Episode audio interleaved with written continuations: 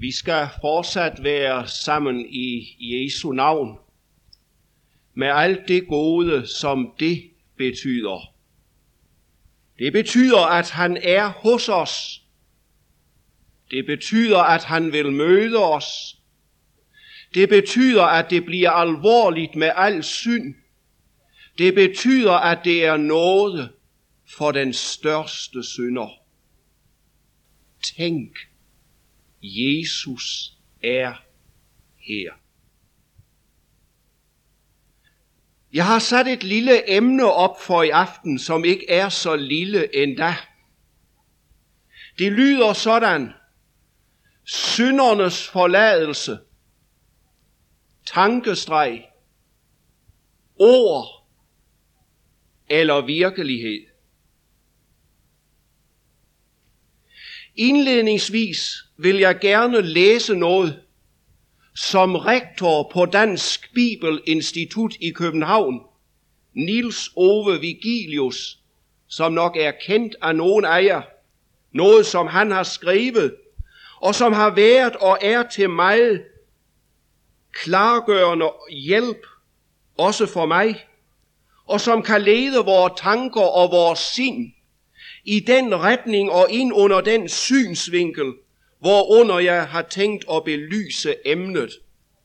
Syndernes forladelse, tankestreg, ord eller virkelighed. Han skriver,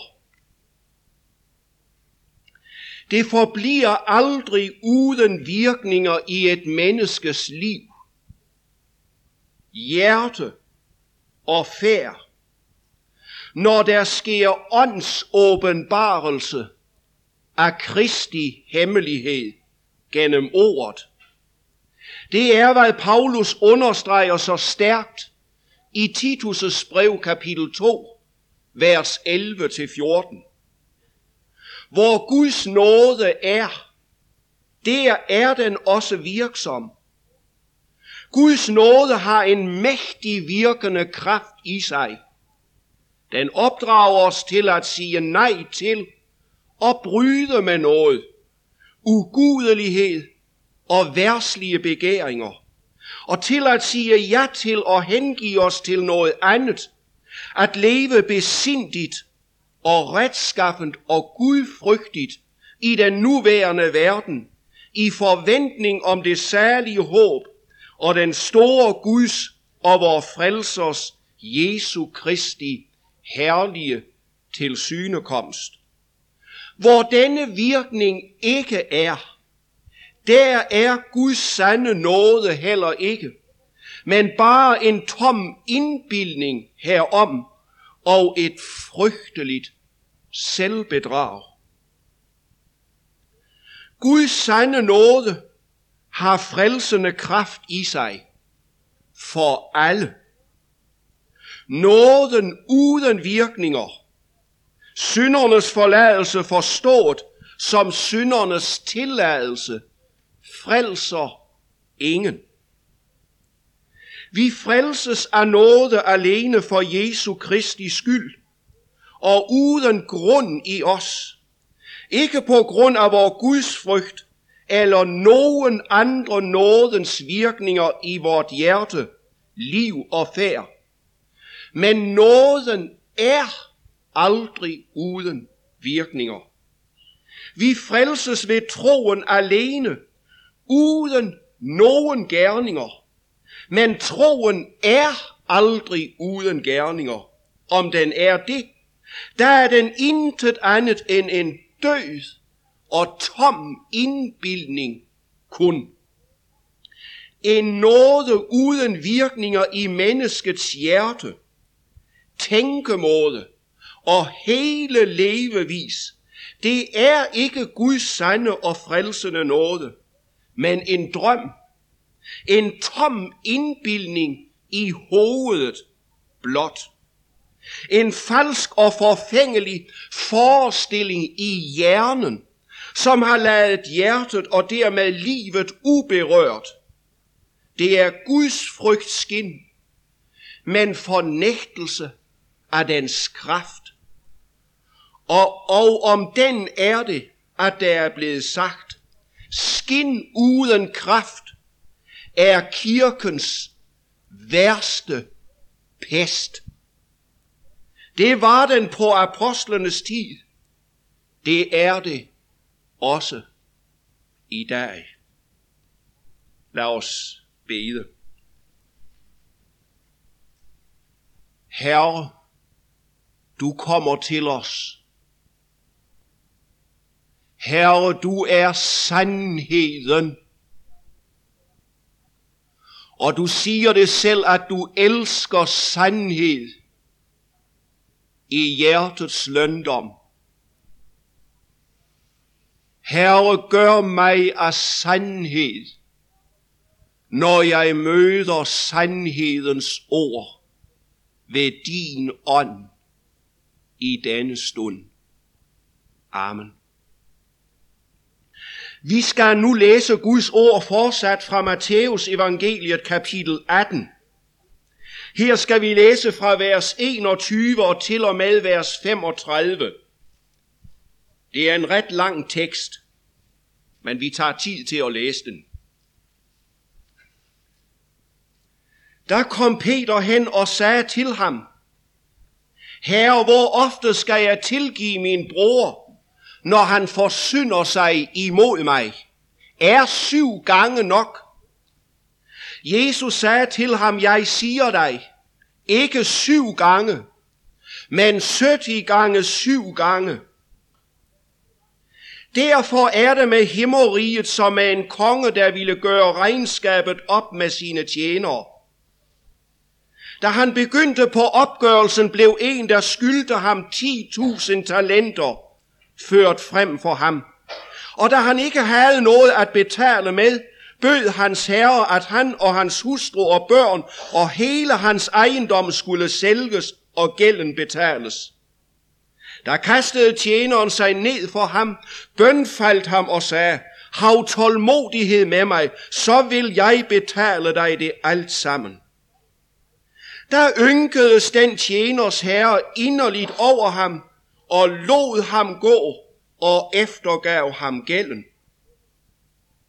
Men da tjeneren gik ud, og men da tjeneren gik ud, traf han en af sine medtjenere, som skyldte ham 100 denar. Og han greb ham i struben og sagde, betal hvad du skylder. Der kastede hans medtjener sig ned for ham, bad ham og sagde, hav tålmodighed med mig, så vil jeg betale dig. Men det ville han ikke. Derimod gik han hen og lod ham kaste i fængsel, indtil han betalte, hvad han skyldte ham. Da nu hans medtjenere så, hvad der gik for sig, blev de meget bedrøvede og kom og fortalte deres herre alt, hvad der var foregået. Der kalder hans herre ham for sig og siger, du onde tjener, al den gæld eftergav jeg dig, da du bad mig om det. Burde du så ikke også forbarme dig over din medtjener, ligesom jeg havde forbarmet mig over dig? Og hans herre blev vred, og overgav ham til bødelknægtene, indtil han fik betalt alt det, han skyldte ham. Sådan skal også min himmelske fader gøre med jer, hvis ikke en hver af jer af hjertet tilgiver sin bror. Amen. Lignelsen, som vi læste sammen her, har nøje sammenhæng med Peters spørgsmål lige foran. Herre, hvor mange gange skal jeg tilgive min bror, når han forsynder sig imod mig? Det går tydeligt frem af Jesu afsluttende ord, når han siger, om ham som ikke kunne og ville tilgive sin medtjener. Sådan vil også min himmelske far gøre med jer. Med hver eneste af jer, der ikke af hjertet tilgiver sin broder. Kort sagt, vi får tilgivelsen syndernes forladelse belyst på en dobbelt måde, for at vi ikke skal bedrage os selv. Den sande tilgivelse er nemlig både at modtage og at give tilgivelse af hjertet. Eller sagt på en anden måde, syndernes forladelse har mere med hjertet og samvittigheden at gøre, end med hovedet og fornuften. Men nu til lignelsen. Den er delt op i tre afsnit. Vers 23 til 27 taler om tjeneren, der fik den store gæld eftergivet af sin herre. Vers 28 til 30 taler om denne tjeners møde med sin skyldige medtjener. Og vers 31 til 35, ja der hører vi om kongen, herrens nye møde med den onde tjener, som ikke kunne tilgive sin medtjener. Gud har ordnet det sådan, at vi, fordi vi er hans skabninger og retmæssige ejendom, skal møde ham til regnskab før eller senere. Det gælder alle mennesker, om de tror det eller ej. Her i lignelsen er frelsen og Guds riges komme til det enkelte menneske sammenlignet med en regnskabsaflæggelse. Ingen slipper for at aflægge regnskab. Ingen slipper uden om et virkeligt opgør med Herren til bunds i sit liv. Men vi kan i mødet med Guds ord og Helligåndens overbevisning, det som vi kalder Guds kald, vælge om vi vil møde ham nu, mens vi lever, eller vi vil vente til efter døden på evighedens store dag. For vi kan forhærde os, når vi møder Guds kald. Det har mange gjort gennem tiderne. Men så sikkert som elven løber mod havet, så sikkert skal du og jeg engang møde Gud. For det er menneskenes lod en gang at dø, og derefter gøre regnskab for Herren. Men nu har Gud ordnet det sådan, ja så godt for os, at vi kan møde ham som ven og frelser på den sidste store regnskabsdag, når livet er slut. Men der må vi først møde ham her i tiden, i den nådetid, som han beskærer hvert menneske. Der må vi få vores sag gjort op. Der må vi få vores synd tilgivet.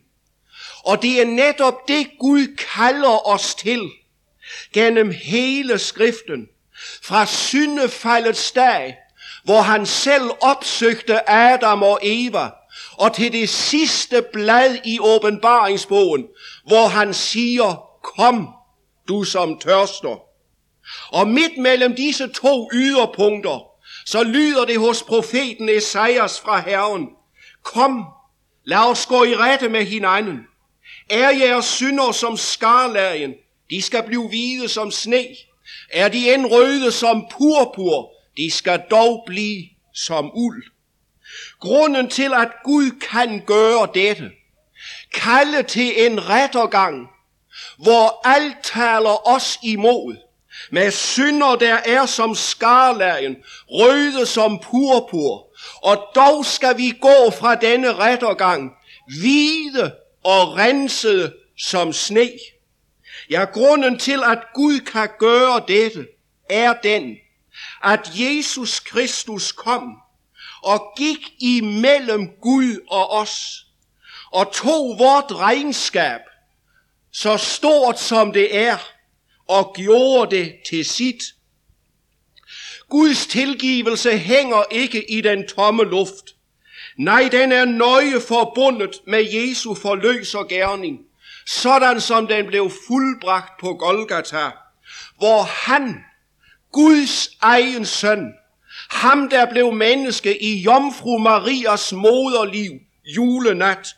Dommeren, ham der skal være dommer på den yderste dag, selv døde for dødsfangerne.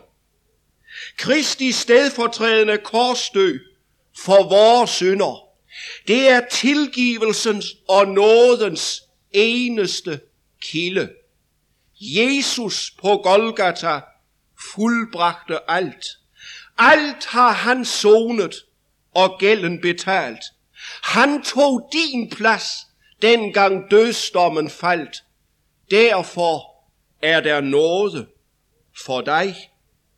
Ja, Gud har fremstillet Jesus Kristus som sonemiddel, som nådestol ved troen på hans blod.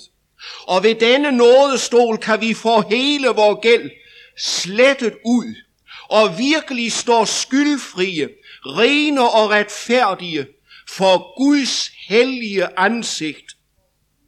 Der tilgav du mig min syndeskyld. Det var i troens sandhedserkendelse, opgør og møde med Herren, da vi kommer med dette gode vidnesbyrd, denne fine bekendelse. Jo, Gud har i Jesus Kristus åbne døren for de umulige. For en David, som havde bedrevet hår, og bagefter et overlagt mor. Og jeg tør råbe det ud med hånden på Bibelen, Guds evige sandhedsord. Der må stå skrevet, hvad slags synder, der vil i din regnskabsbog hos Gud. Du får alt tilgivet. Du får alt slettet ud ved nådestolen. Ja, for han, Jesus Kristus, blev såret for vores overtrædelser, knust for vor brødes skyld. Han skal ikke. Nej, han blev. Det er sket, og det skal aldrig gentages igen. Derfor kunne døberen, pege, døberen Johannes pege på Jesus og sige, se Guds lam, som bortog verdens synd. Det vil sige alle de menneskers synd, der har levet og vil komme til at leve på denne jord. Han måtte bære Adams synd, Davids, Peters, hårkvindens, røverens, Marias, min og din.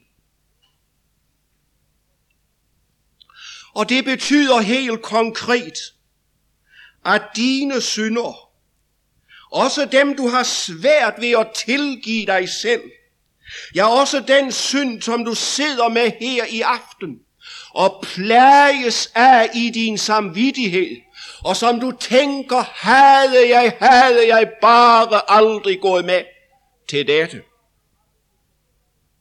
Den synd, som du endnu ikke har vundet sejr over, men som er en plage ind over dit liv. Hør det. Alt det blev lagt på Jesus.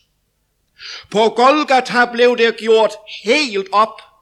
Der blev der gjort ren bord med alt, hvad der hedder synd i menneskers liv. Alt, hvad der i tid og evighed kunne skille mennesker fra himlen og den evige særlighed.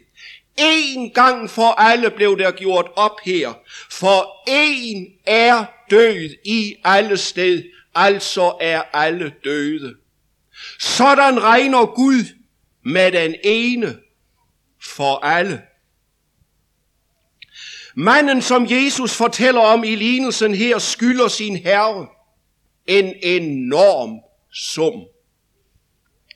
Men han er ikke en undtagelse. En af dem, vi kunne kalde for de særlig store og grove synder. En Stalin, eller en Hitler, eller en Eichmann, eller hvem vi nu kan tænke på i vor tid. Nej, i lignelsen her hører vi kun om en eneste, som står for kongen, nemlig ham med de 10.000 talenter skæld og det er meget sigende. 10.000 talenter, det siger os vel ikke noget. Men det er det samme som 60 millioner denarer. Og går vi et par kapitler længere frem til kapitel 20 her i Matthæus, så ser vi, at dagsbetalingen for en arbejder i høsttiden netop var en denar. Det vil sige, at han skulle arbejde 60 millioner dage for at tjene ind, hvad han skyldte sin herre. Det siger os vel heller ikke så meget, men hvis jeg siger, at han skulle arbejde 164.000 år, Sætter vi så årslønnen til en meget lille årsløn på 100.000, så skyldte han sin herre 16,4 milliarder. En ubetalelig og bundløs gæld. Manden med denne enorme gæld, det er dig, og det er mig. Gud kender ingen, som kun har en mindre og overkommelig gæld over for ham.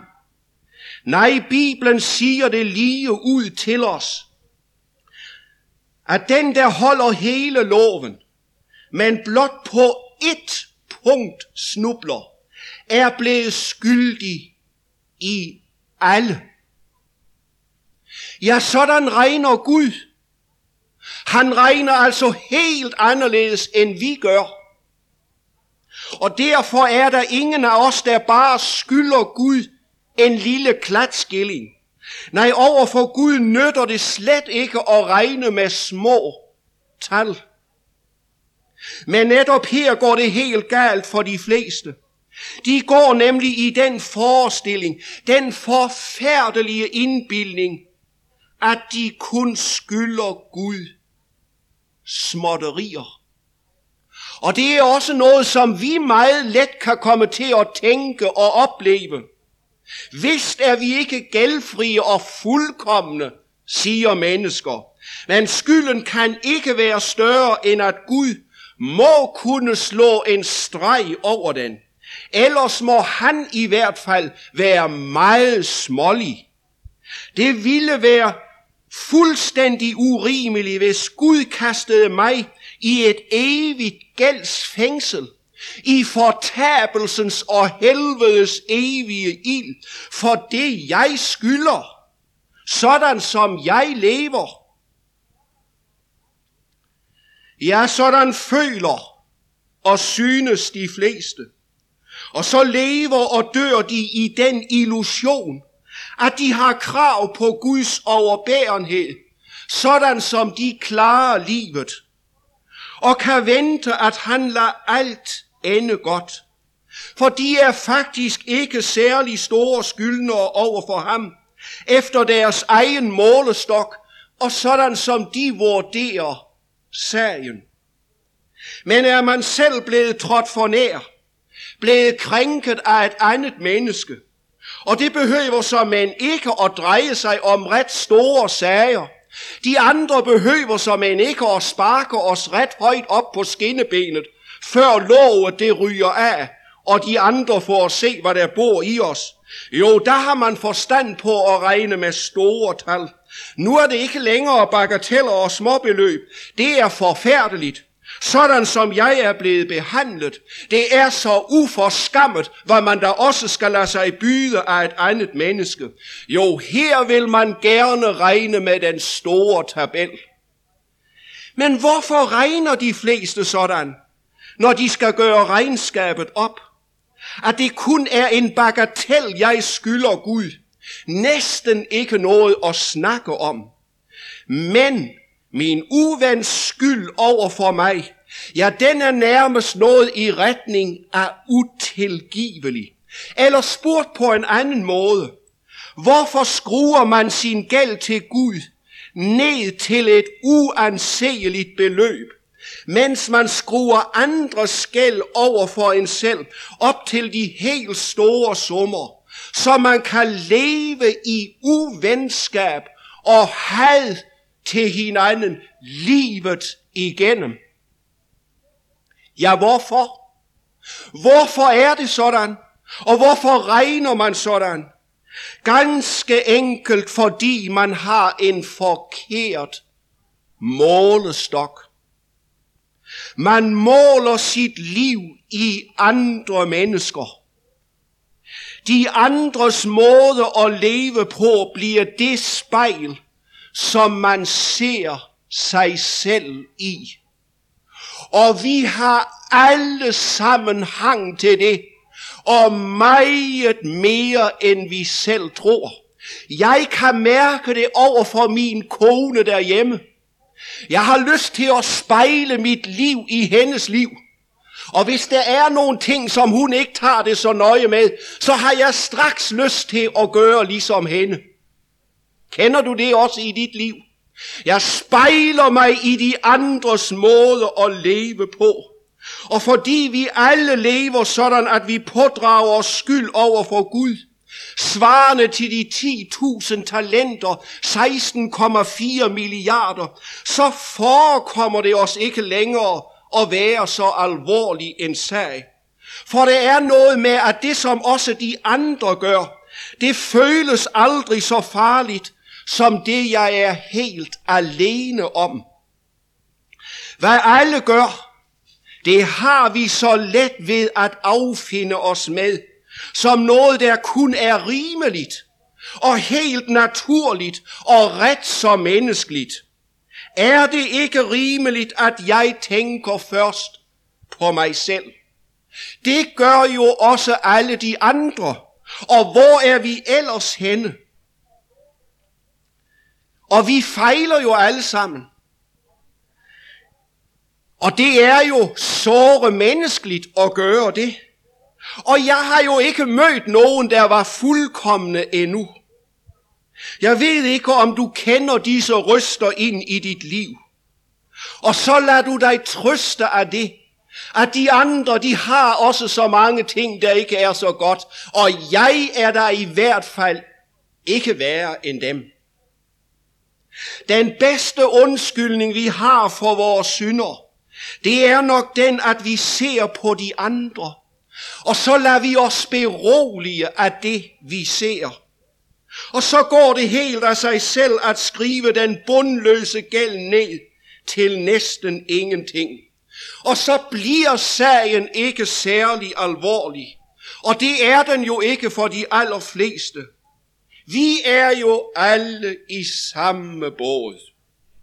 Nej, det bliver andre ting, der kan holde en vågen om natten, end skyldforholdet til Gud. Du ved, taber vi lidt penge i en dum handel, ellers, ja, så kan vi lægge og gruble over det. Men det, jeg skylder Gud, og det er ikke at snakke om. Det sover jeg rolig for hver nat. Men den dag Guds bøger åbnes, så kræver Gud mig til regnskab for de 10.000 talenter, som er min personlige skyld over for ham. Og har jeg da ikke andet at betale med, end undskyldninger om, at jeg er der ikke værre end de fleste, og jeg er ikke værre end dem, der prædiker og kalder sig kristne, ja, der bliver du kastet i det evige gældsfængsel. For uden en hellighed, der svarer til Guds egen hellighed, skal ingen se Gud. Men manden vi møder her vedgik sin store gæld. Og han gjorde det, før han blev tvunget til det. Og det er vores eneste redning, at Gud allerede nu inden døden kommer og sætter punktum for vort liv her på jorden og nådetiden. At Gud der får lov til at kalde os ind i et opgør. For Guds syns tilgivende nåde. Ikke den mange giver sig selv. Nej, Guds syns tilgivende nåde møder os kun gennem et opgør, en sand omvendelse – kun der, hvor du giver Gud ret, kun der kommer nådens under til at ske, at han forbarmer sig over dig og sletter din gæld ud, så du bliver skyldfri for ham. Men denne tilgivelse og nåde har ikke sin grund i os, i noget vi gør eller giver Gud. For vi kan ikke gøre noget, og vi kan ikke give noget, som kan opveje vores bundløse gæld. Nej, tilgivelsen og syndernes forladelse har ingen anden grund end den, Jesus udtrykker med ordene her i vers 27. Der ynkedes den tjeners herre inderligt over ham.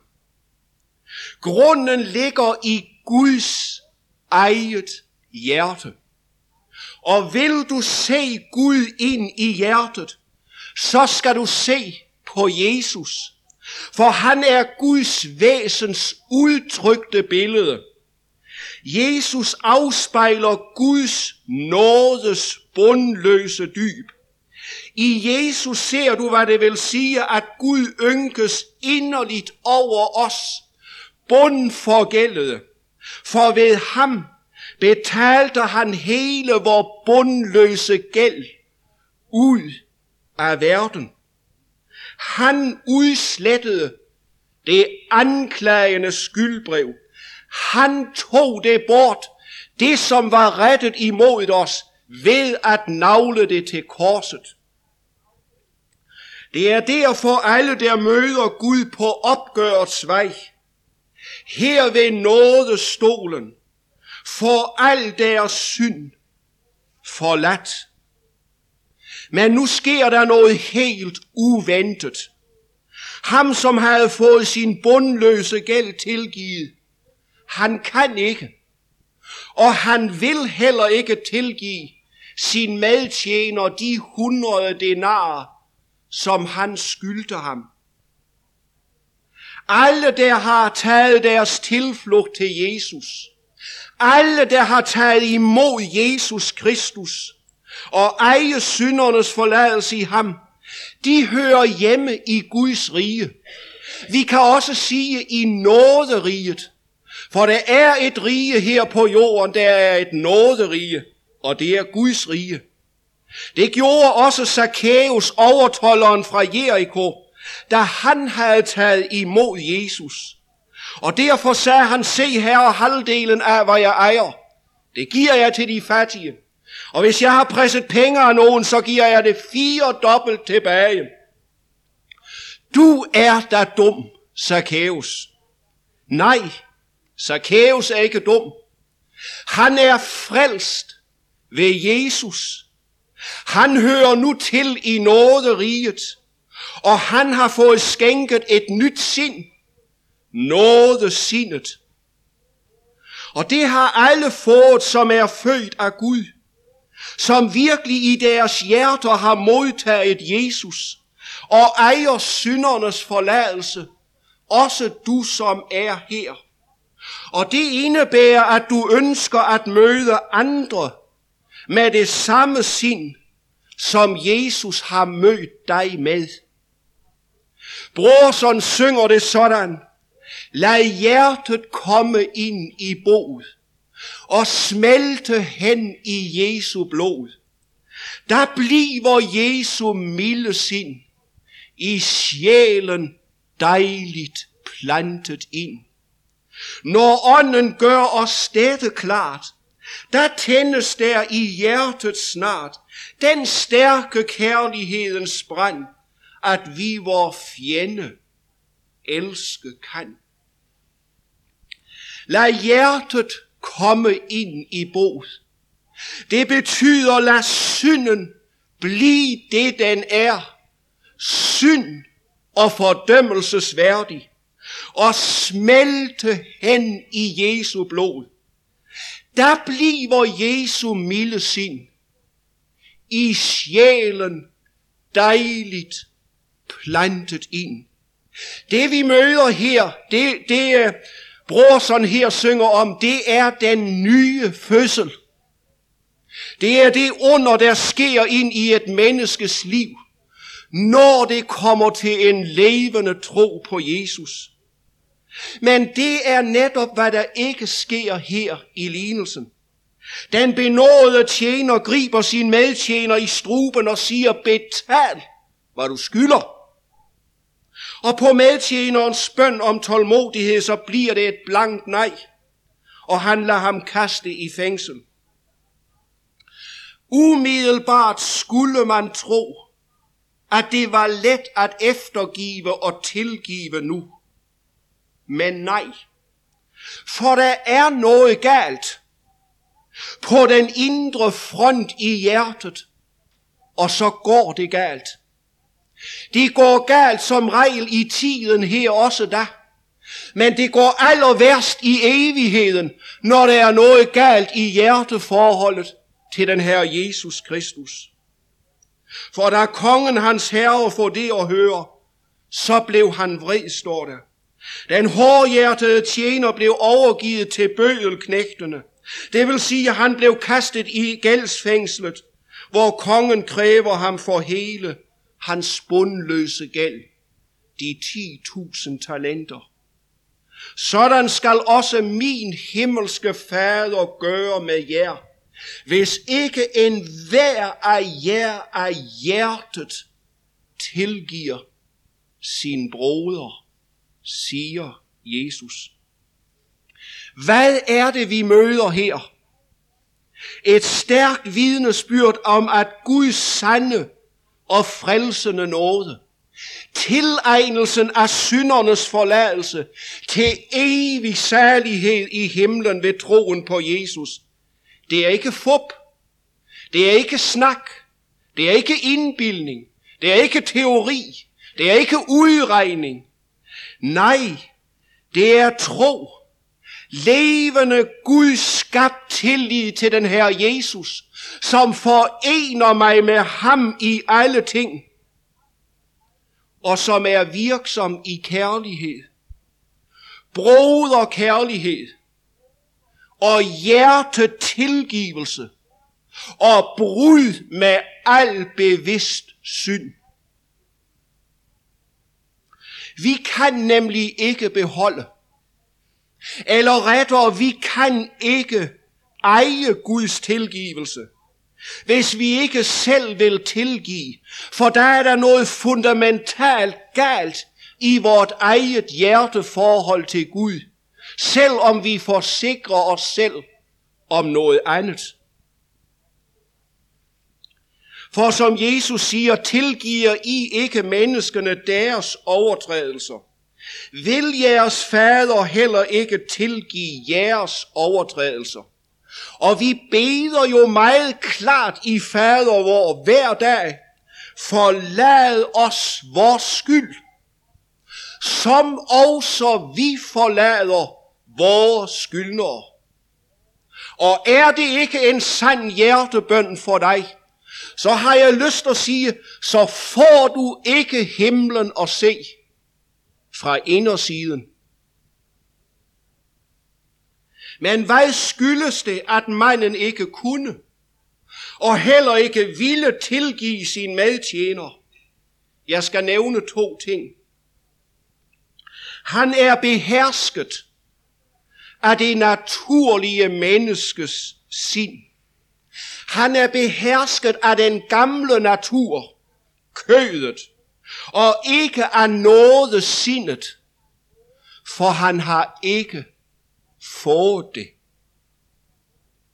Og derfor ikke bare gengælder han ondt med ondt, men han gengælder det gode, han har fået med ondt.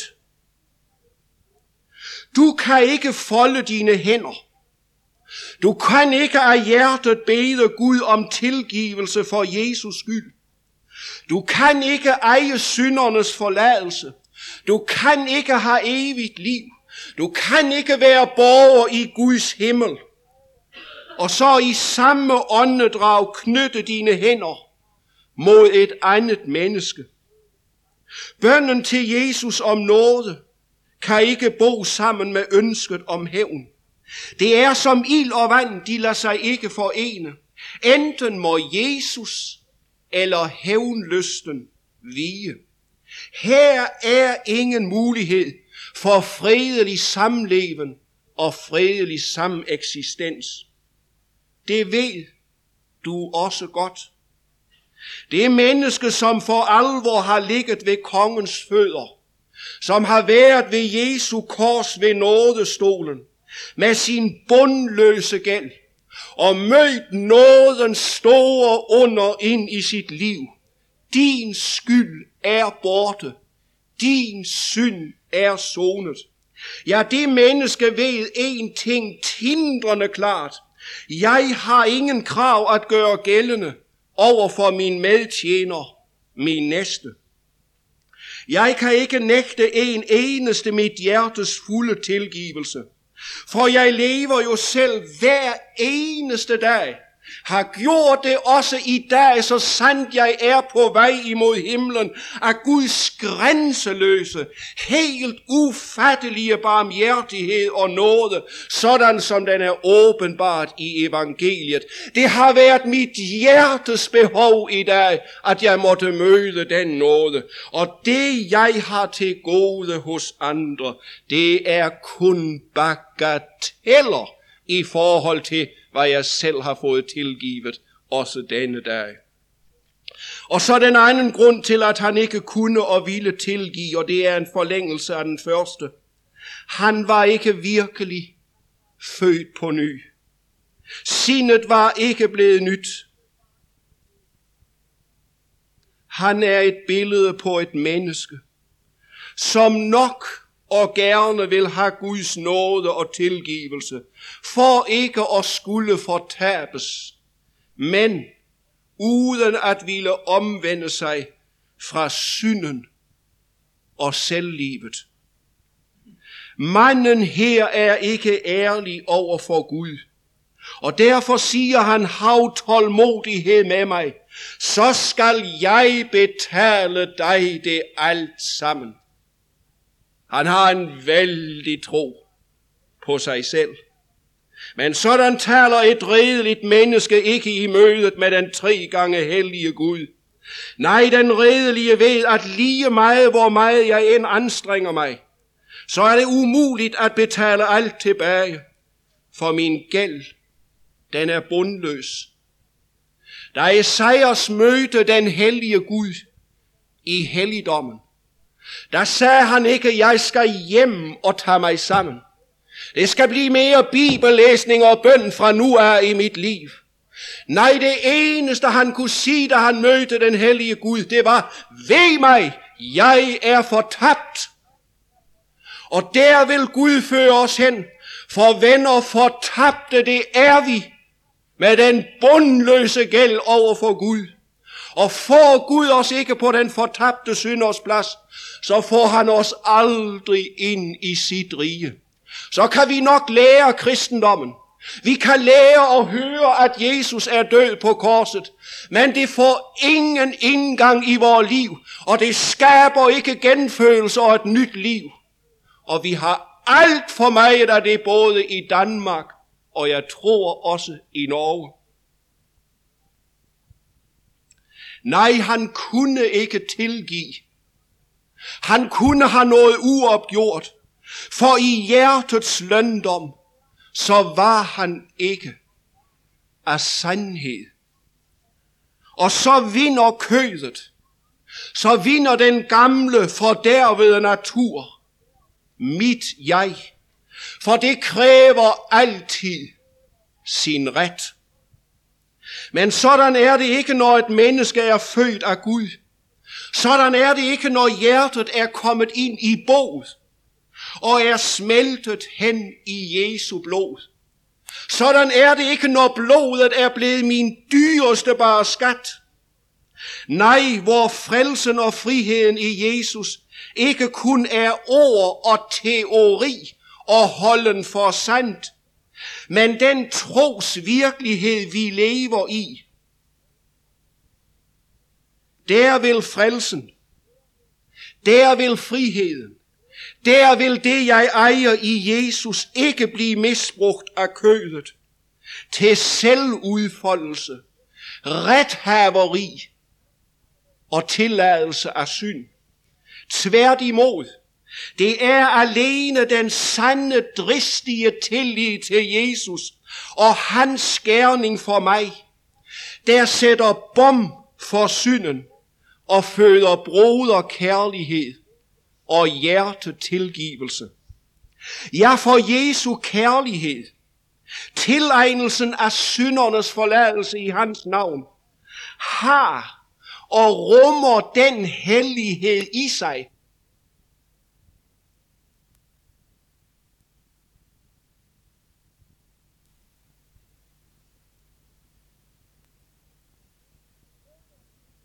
rummer det genfølelsens under i sig, at den aldrig godkender noget, som ikke kan tåle og bestå i Guds hellighedslys. Hvordan skal det gå dig, når Jesus kommer for at dømme levende og døde?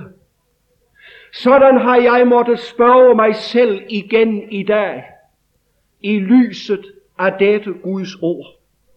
Og du skal spørge dig, hvordan skal det gå mig, når Jesus kommer for at dømme levende og døde? Går det da til himlen? Eller går det til det evige gældsfængsel i helvedes evige kværn? under Guds vredes evige dom? Ja, det sidste er tilfældet, hvor et menneske ikke er blevet født på ny, og hvor den sande omvendelse mangler. Og det gør den. Den mangler der, hvor et menneske lever for sig selv.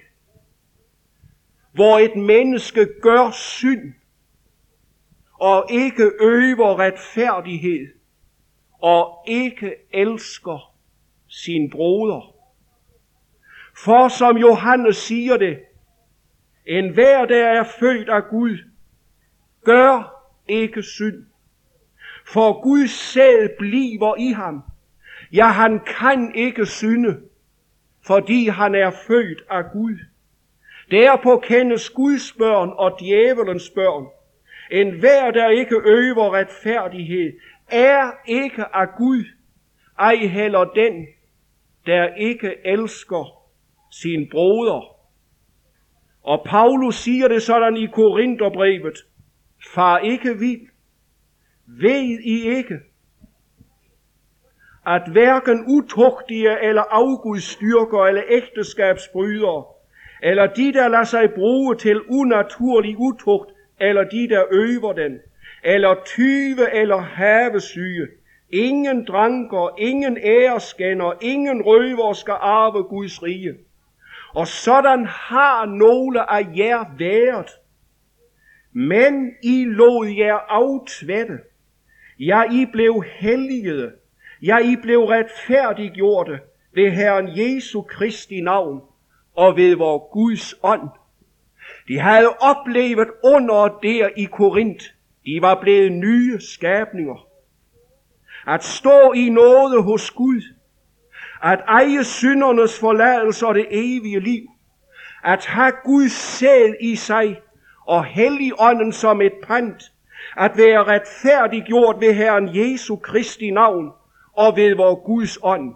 Det får konsekvenser i alt i mit liv.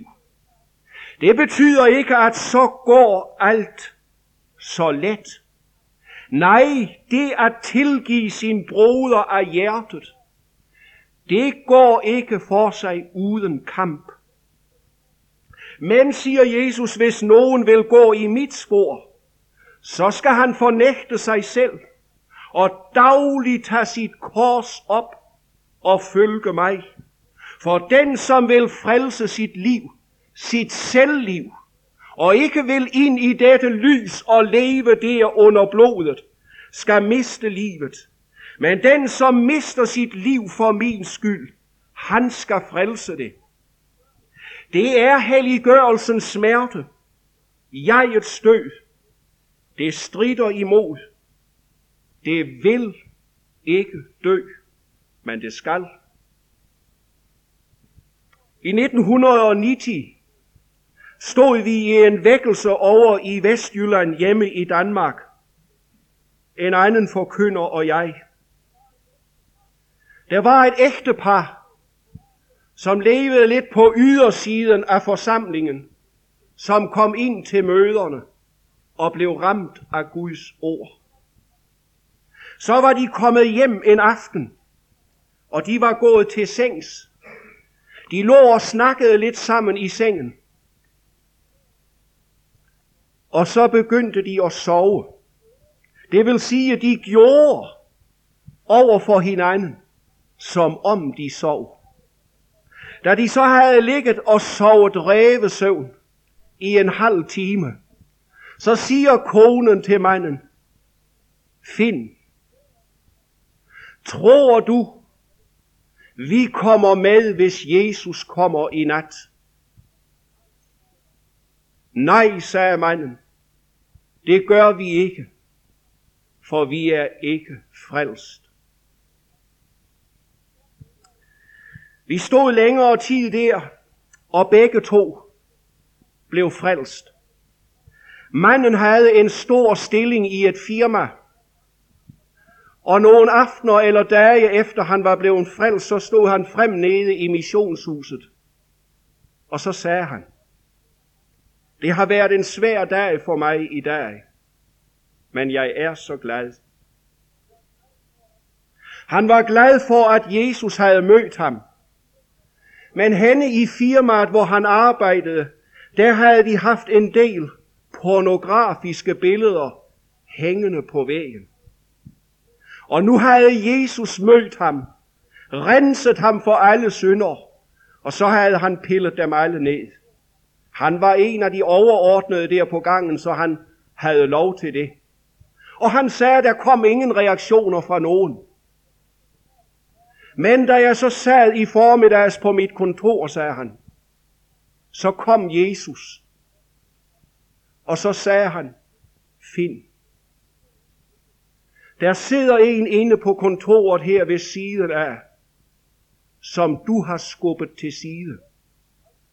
Du brugte albuerne, da du skulle have den stilling, som du nu har. Du skal ind og snakke med ham. Og så fortalte Finn, at han drejede nøglen rundt. Så bøjede han sine knæ inde på kontoret. Og så havde han en, så havde han en samtale med Jesus. Og så siger han, det var ikke let. Jeg var jo den store. Jeg havde det over. Men jeg kom alligevel ind. Og så fik jeg alt gjort op med ham. Det koster. Det koster at vandre i lyset. Nu skal jeg spørge dig, min ven. Har du noget op uopgjort med andre mennesker? Nu tigger uret fremad mod evigheden. Og jeg har lyst til at sige, bild dig ikke selv ind, at du kan have uopgjorte ting med andre, og så nå himlen. Det gør ikke, om det bliver smertefuldt for dig. Det bliver mere smertefuldt end evighed. Og skal ligge med alle de rigtige nådeord i helvedes pine. Du skal have synden gjort op, min ven, mens det er nådetid. Og ved du, hvornår det er det? Det er det her i aften. For Jesus er her.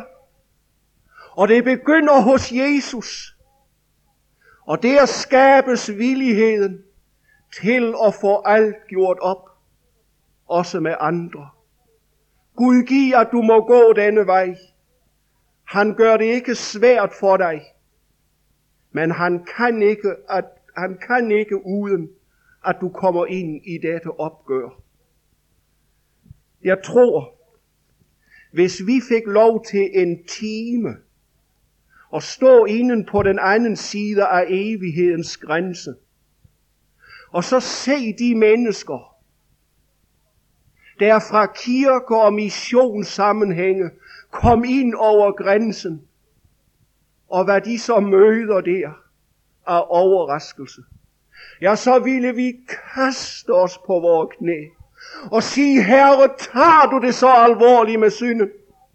Ja, jeg tager det så alvorligt, at jeg siger, det er bedre, at du hugger din ene hånd af, for det er bedre for dig at gå vandfør ind til livet, end at kastes i helvede med begge hænder i behold.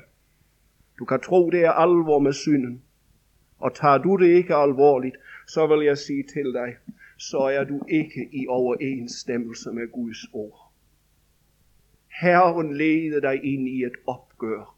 I et møde med den korsfæstede, der hvor alt bliver ny.